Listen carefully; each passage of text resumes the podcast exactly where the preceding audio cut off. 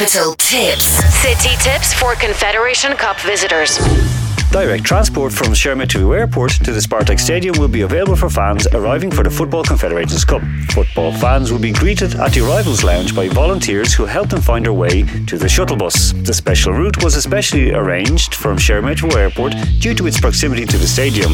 However, if you're coming in from other airports or railway terminals, you can use city public transport free of charge on days when matches are held. All you have to do is show your ticket to the match when boarding. The same system will run in public transport of all the other host cities of the Football Confederations Cup.